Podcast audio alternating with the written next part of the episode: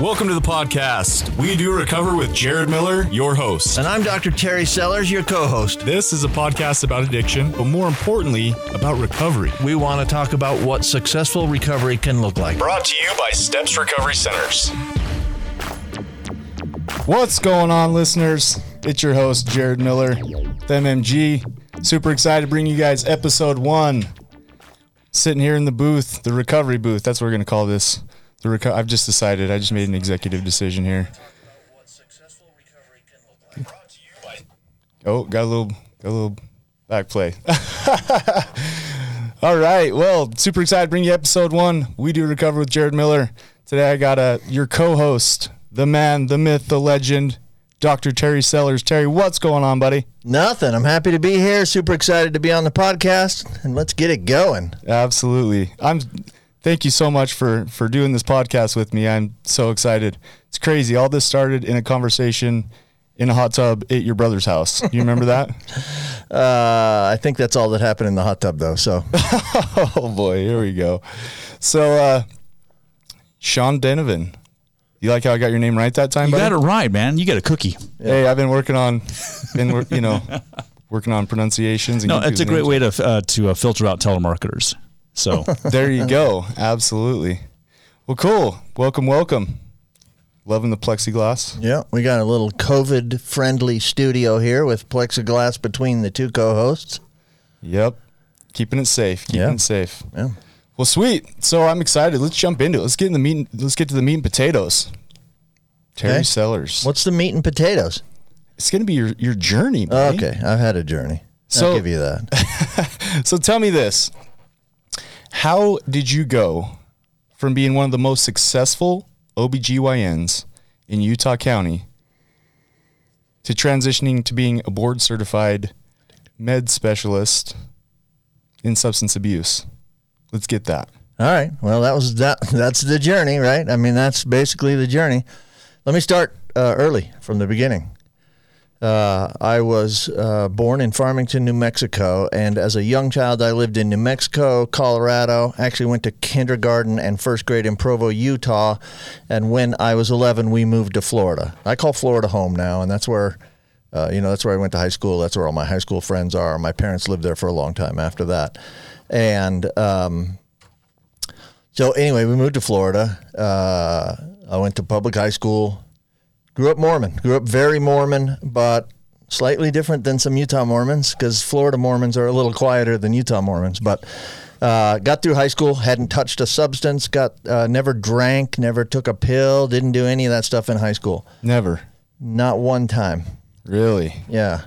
Okay. So you're pretty flying straight kid, checking all the boxes, yeah, absolutely. doing everything you Ab- Okay. absolutely. Cool. Um, I actually, when I was eight, my mother, uh, my my mother's parents were not LDS, and so um, my grandfather had a Coors beer on the counter, and I asked my mom if I could take a sip of it, and she said yes. Um, and so I took a sip of Coors, but you know what an eight-year-old's going to think of beer. I mean, that taste of that stuff is really not very good. there you go. Hey, the truth is coming out. So that was it. that was it. I was at a party in high school once. Somebody passed me a beer, and I looked at it and I thought, nah, I don't want to do this, and I just passed it on. You're like, I tried that when I was eight, and it was disgusting. Yeah, well, it is disgusting, right? Yeah, people people say it's an acquired taste. What that means is it was disgusting the first time. okay, they just liked the alcohol content and kept trying to make it work for them. But anyway, so uh, grew up in Florida. Came time to go to college, and I wanted to get away from home, so uh, I applied to and got accepted to BYU, and came out to BYU as a freshman. I came out when I was 17 years old. Um, after my first year of school, I went on a mission for the Mormon Church to Indonesia for a year and the Philippines for a year, and got back and came back to school. So let me let me ask you this: You grew up, you were born out in New Mexico. Yeah, Florida is what you call your home state. right. What was the difference there when you moved to Utah? Like, was there stuff that specifically stood out to you? Like, whoa, this is a culture shock. No, not really, because again, I went to kindergarten and first grade in Provo when my dad was finishing up his degree. So I'd lived in Provo. I kind of knew what I was getting into, and so it wasn't really much of a culture shock to me. And frankly, I you know Florida's a lot different than Utah for sure, but I grew up fairly Mormon. My lifestyle, my culture was not that far from Utah anyway, so it didn't Good really point. bug me. Good point. Good point. So anyway, uh, I, I need to keep this first part a little shorter, but I graduated from BYU in 1985. I um, had a bachelor's degree in science at the time, uh, majoring in zoology, which is really BYU's sort of version of biology. Um, and I wanted to go to med school, but I had messed around a little bit my freshman year and wasn't very mature when I came to school, so my grades weren't very good. And so I went to the pre med advisor and said, "Hey, can I? Uh, you think I'm going to get in?" And he took a look at my grades, and then uh, I took the medical college admissions test, and I, I absolutely crushed that test. And he looked at me and said, I, uh, "Not with that GPA." And so I asked him how I was going to get in. So he said, "Get a master's degree and get all A's, and you'll get in." So I got a master's degree and I got all A's. Got accepted to St. Louis University School of Medicine. Awesome. Again, still checking off all the boxes. Sure. Doing, doing everything right. Sure. Lining them up and knocking them down. Sure, except for here comes the beginning of the journey. Okay. When I was in graduate school, uh, my grandmother, who was still living in Farmington, New Mexico, passed away, and I went down to help my my mom clean the house and move furniture around and stuff because I wasn't very far away, and I was 24 at the time, strapping young lad, and um, I got down there, and I'm moving stuff around on the first day, and I get this terrible migraine headache. So I went into the bathroom because the bathroom had tile floor and the tile was cold. So I laid down on this cold tile floor, which helped my head feel a little better. And I also like to be sort of close to the toilet because I throw up sometimes when I get migraines, right? Not too close to the toilet because, right. exactly. I know Yeah. how guys Y'all pee, right? Picture. Um, so my mom walks in and says, "What's going on?" And I said, "Wow, I have got the worst migraine." And so she rifles through my grandmother's medicine cabinet and gives me picks out this thing that says take one every 4 hours for pain. Well, my grandmother had passed away from cancer. She had good pain meds. Oof. So I didn't realize it at the time. I didn't. I hadn't gone to med school. I didn't know anything about medications really. But what she originally handed me, that first pain pill that I can remember ever taking, was a Dilaudid. Zero to a hundred, real quick. Dilaudid's a good one, right? I mean, that's a great place to start.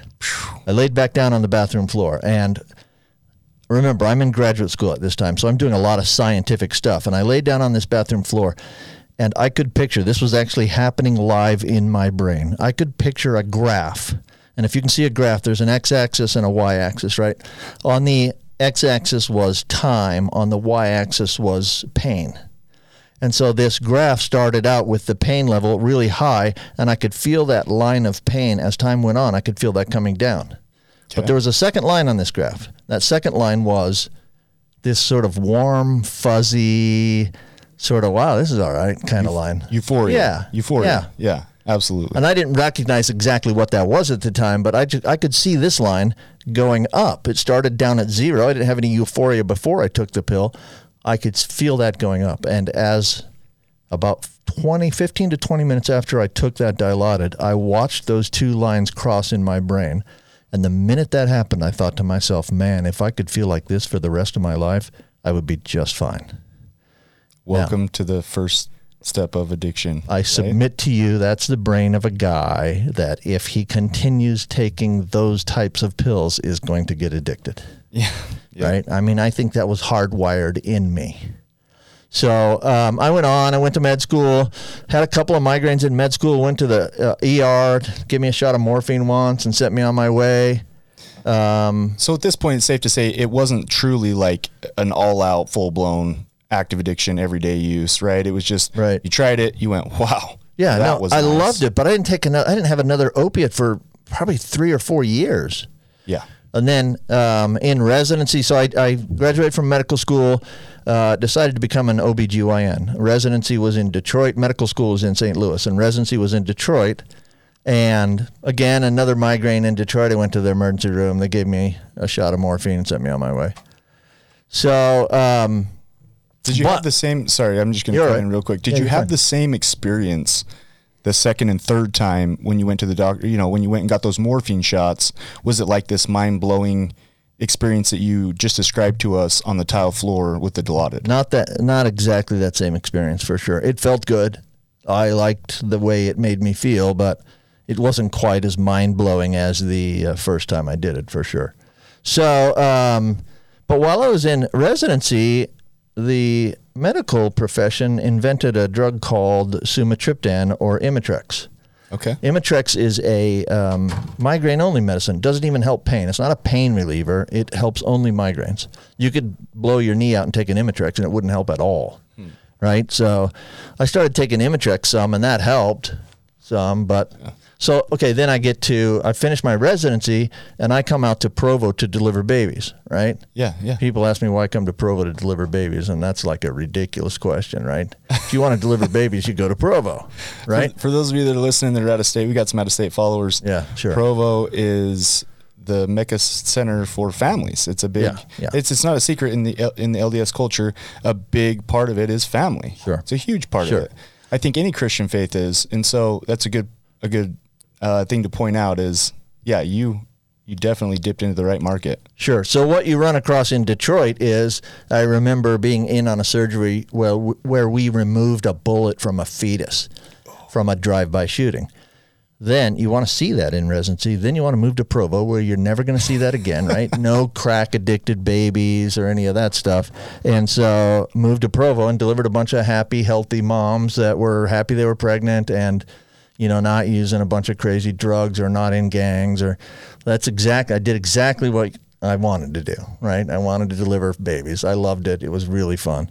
So I got out to Provo and I joined the busiest group in town. I got lucky with the, how I got accepted into that group and that's a part of the story that's not very relevant, so I won't tell it, but I'm in the busiest group in town. There were three of us, Dr. Well, I don't need to name names, but there were three of us and we were very busy. We were on call every third night. So when we were on call, we were up a fair amount. And I noticed that my migraines started getting worse and worse. Like I got more of them the days after I had been up all night. Yeah. So um, there was a drug called Stadol at the time. There's still a drug called Stadol, but um, at the time it was not a controlled substance. It's an opiate uh, partial agonist antagonist, which is scientific for it's an opiate, basically, okay. right? Um, and it came in a nose spray. And I could write that drug for myself and not get in trouble because it was not a controlled substance. Right. So I started using a bunch of Stadol, and then Stadol's not great. I mean, it's not Dilaudid, right? So then I started figuring out ways to get more and more morphine. I had primary care physi- physician that would give me a shot of morphine every time I came into his office with a migraine. Then I started developing more and more physicians that I could rotate through. So on Monday I'm going to this guy, on Tuesday I'm going to this girl, on Wednesday I'm going to this person, and so um, I started I started using either opiates, either uh, shots of morphine or pain pills daily at that point. So, at what point? I'm just curious, and if we got people out there that are watching us Facebook Live, please feel free to to write a comment, ask questions for the doctor. My question is, uh, Doctor Sellers, at what point can you identify where it transitioned from a medical need? Okay, I have a migraine Yeah. to pleasure seeking. Yeah, I can't. I, I can't name. I can't pinpoint that time. It right? just kind of evolved. I started for sure with real pain, but my brain liked the morphine so much that it started sending me signals that it had a migraine. When in fact, there's no way I was having seven migraines a week. Right. Right? I mean, I used to have two migraines a month, and all of a sudden I'm using a bunch of morphine, and uh, my brain's telling me I got a migraine every day. I don't remember exactly when that switch flipped, but it did. And so, you know, I'd go seek an opiate every single day. And I spent a lot of time trying to, you know, procure that. Finagle. I would listen, I did all the things that people do when they're in that in the throes of addiction. I would call in uh, pain pills for family members of mine using another doctor's name and DEA number. Well, eventually, That'll get you in trouble. well, it did, right? yeah, that'll that'll definitely get you in Yeah, trouble. that's not a good thing to do. I'm not recommending that, okay? I can look back on it now and I'm not really ashamed of my story. It's my story. But uh, I, I, I wish I'd maybe gone another route a little bit. But so the state eventually found out. Yeah. And so when the state found out, one night I'm reading in my study at home, and the and the D, or a, a policeman from Orem walked knocked on my door and said, "Hey, we want to talk to your wife about this prescription that Doctor So and So wrote for her." Well, Doctor So and So was me, but the name and DEA number I used was a friend of mine's. Be honest. How how how deep did your heart just oh, drop in that oh moment? Oh my gosh! Did you know right then? Like, Yeah, it's over. Boom. It's all over right here. Boom. This is the end of it. This is the end of my life. Years of studying, Right. years of school, Right. a whole client base. So what eventually transpired is I, I wound up getting charged with well, the original charge was six felony counts of uttering a false prescription. I didn't think I uttered, by the way. I thought I spoke quite clearly when I called them in, but whatever. Um, I got that pled down to one felony count, and I got a plea in abeyance on that. But once you get a felony count, the Division of Professional Licensing finds that out, and I lost my license to practice medicine. Understandably. So here comes the recovery journey, right? The one of the things that the state Let me ask you this. Hold Yeah, on. yeah, Let- go ahead. So, what was the worst offense? What was the the biggest charge you'd had Mm-hmm. before you picked up ultimately one felony, but originally they charged you with six? right, I mean, Terry, you are like a zero to, uh, you know, zero to a hundred type guy. First of all, no other pain meds. I mean, most people start off with like Percocet or Lortab and like it and slowly build up to the Dilaudid. I mean, you were your first introduction to opiates was Dilaudid. Right. That's crazy. And then it sounds to me like I'm assuming here that you went from maybe a speeding ticket or a parking ticket to boom six felonies. I would guess the speeding ticket was about as bad as it got. Ah. I got pulled over once as a high schooler for throwing donuts out the window at a friend of mine. They should have. That's, That's when you got on their radar. That is. That's yeah, when they I'm started sure. watching you. I'm sure. It wasn't the calling in the prescriptions. It was the donut throwing. For sure. Okay, sorry. so That's it. No, you're you- good. You guys are tuned in to We Do Recover with Jared Miller. We got Dr. Terry Sellers here. We want to mention thank you Steps Recovery for sponsoring us. Terry's about to dive into uh, his journey into recovery. So take us up to that point, Terry. okay, so um, so I lost my license to practice medicine. Ah, gut check. The state required, well, listen, before I actually lost it, the state required me to go to treatment. But when they started finding out about it, the state required me to go to treatment. So I went to treatment at A&D Psychotherapy in Sandy. Wonderful place. Listen, if you want to go get treatment, that's a great place to get treatment. Sorry, it's not a sponsor. No, But okay. they- It's your story. But It's your they journey. sure helped me. Yeah. So um, I went there, kind of, you know, didn't really want to be there. Didn't really take it all that seriously initially. Took me a little while to kind of figure it all out. I went to treatment in 2001. Okay. I didn't actually stop using drugs until 2003. And So I'm, you weren't I'm ready? playing with the state at this point, right? You can play with the state a little bit um, by getting shots of morphine in doctors' offices because those are not reported anywhere to the state. So I kept doing that. And DOPL allowed me, as long as I had a note from my doctor that said I got a prescription, or I got a shot, I mean, they allowed me to have positive urine tests for morphine. So you found a loophole. I found a loophole and I used it hard, right? I kept using. Well, eventually it started to get so ugly and so bad that I finally figured out, hey, let's not do this anymore. So I, I quit in 2003. My last morphine shot was March 17th of 2003. Uh, I've been clean ever since that. That's awesome. Yeah, it is. So what is It's really awesome for me, really. Absolutely. Dr. Sellers, tell us what recovery looks like for you today. Like I I love that, right? That's you've taken us through. The beautiful part about that is maybe I'm not a doctor, okay? Maybe I barely have a GED and I can relate to everything you're saying. All those behaviors, Right. it doesn't matter Right. the economic status, it Those aren't doctor behaviors. Those are drug addict behaviors. Right, right. So thank you for that. That's that's quite the journey, man. That is, yeah, that's an amazing, Yeah. amazing. Uh, It was a journey. Absolutely. It was it was tough. So, So, let, let me hit you with another quick. I know we're running short on time a little good. bit, but let me hit you with another real quick thing. So, I lost my license. I sold an uh, uh, I sold my house for about seven hundred grand. I was living in a beautiful home, driving a Porsche. Right. I wound up selling the house, and I turned the Porsche back into the dealership and said, "You can come try and get me if you want, but I don't have any money. I'm not making any money right now." I um, got really depressed.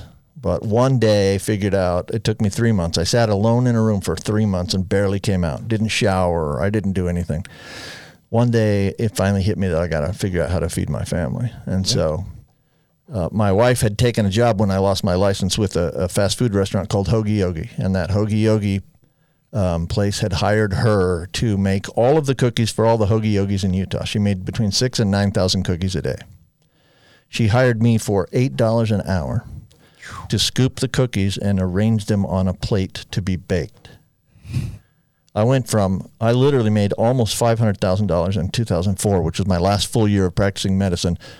I made seventeen thousand dollars in two thousand six. Give us those figures one more time. That's astronomical. The truth is, I made four hundred and seventy-seven thousand dollars in two thousand and four, and I made seventeen thousand dollars in two thousand and six.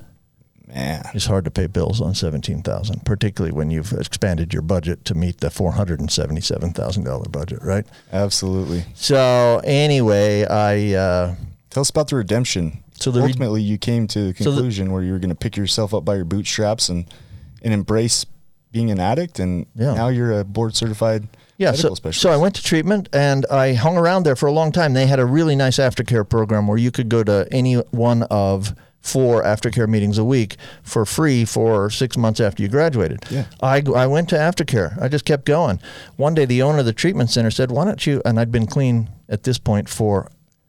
Um, I actually didn't lose my license till 2005. I got clean in 2003, but it was all legit. It was based on stuff that I did, and so anyway, I um, the owner of the treatment center, after I'd been going for a while, said, "Why don't you go back to DOPL, D- Division of Professional Licensing, and ask for your license back?"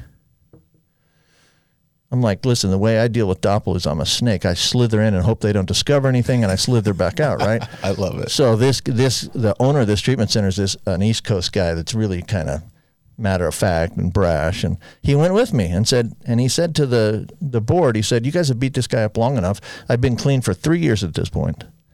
He said, he said you should give him his license back. So I gave him my license back. Wow. Well, Do you- I don't do know you what to the do. name of that guy, just Yeah. to give him a Oh, shout yeah. out. Mike Dussault, absolutely. Mike, what a Mike Dussault. you- you're a path changer, buddy. Yeah, yeah, he changed my path for sure. And his wife Tammy, who was the, one of the substance abuse counselors at that treatment center, who really set me on the right path.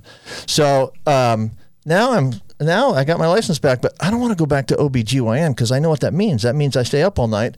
That means I shoot morphine. Or I- that means I get migraines, which makes me at risk to shoot morphine, right? So I didn't want to do that. And so one day that Mike Dussault and, and his wife Tammy asked me, "Hey, do you want to run our our evening aftercare program?" Well, I'm not really a counselor, but being licensed as a physician allows you to do that. So I started running the evening aftercare program, and uh, it just kind of spiraled from there. Like I became the I became the original medical director and for a couple of years clinical director of Steps Recovery Center. Nice. Uh, the the original owner was a friend of mine from from way back, and he asked me if I'd want to be the medical director. I went and did that. Eventually, went back and got some extra training, and took the board exam to be to be board certified in addiction medicine. Everything since that time has been my jobs have all been related to addiction medicine. They've all been related to helping addicts find what I finally had found. And man, for the first time in a long time, I found something that woke me up in the morning. Something that made me feel good about what I was going to do that day. Absolutely. And I hadn't had that for a while. Scooping cookies does not wake you up in the morning. I'm sorry. Right. It, I didn't, I did it, but I didn't, it didn't excite me Right. for sure. And I truly believe that God puts us on a journey. Look, there there's tons of doctors out there that can deliver babies. You know, I, I think that he saw something in you and gave you the gift of going through this hardship so that you could in turn affect other people's lives. To me, it's been a wonderful gift. Listen, I learned some things about myself by becoming addicted that I was not going to learn any other way. Humility is not a giant strong point for me. I'm terrible at it, right? But God had tried to teach me humility earlier in my life in softer, kinder ways, and I didn't get it. Suddenly, I'm addicted to morphine. I can't figure out how to do it on my own. I tried to quit a million times and couldn't. All of a sudden, I got addicted. I got this. I got th- some help. I finally gave up in trying to control it myself. I got some help, and all of a sudden, yeah, I learned some humility. You learn humility scooping cookies at eight bucks an hour. And that's how you became the man, the myth, and the legend. I'm so excited to have you on here as my co-host. Thank you so much, Terry. I'm happy to be here. Let's have some fun. All right. Thank you, listeners. Please, if you uh, check this out, like it, comment, share. The more people that can be reached by this, the more lives we can affect. Thank you so much. We'll see you next week. See you next week. Thank you for joining us today on We Do Recover with Jared Miller. Help us spread our message of hope. Like, comment, and share. If you have any topics or ideas for future shows, please share that on our Facebook page. That Facebook page is We Do Recover with Jared Miller. If you or a loved one needs help, please reach out to us. Again, thank you for listening.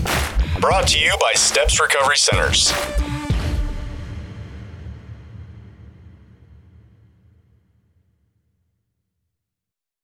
This has been a production from a podcast studio.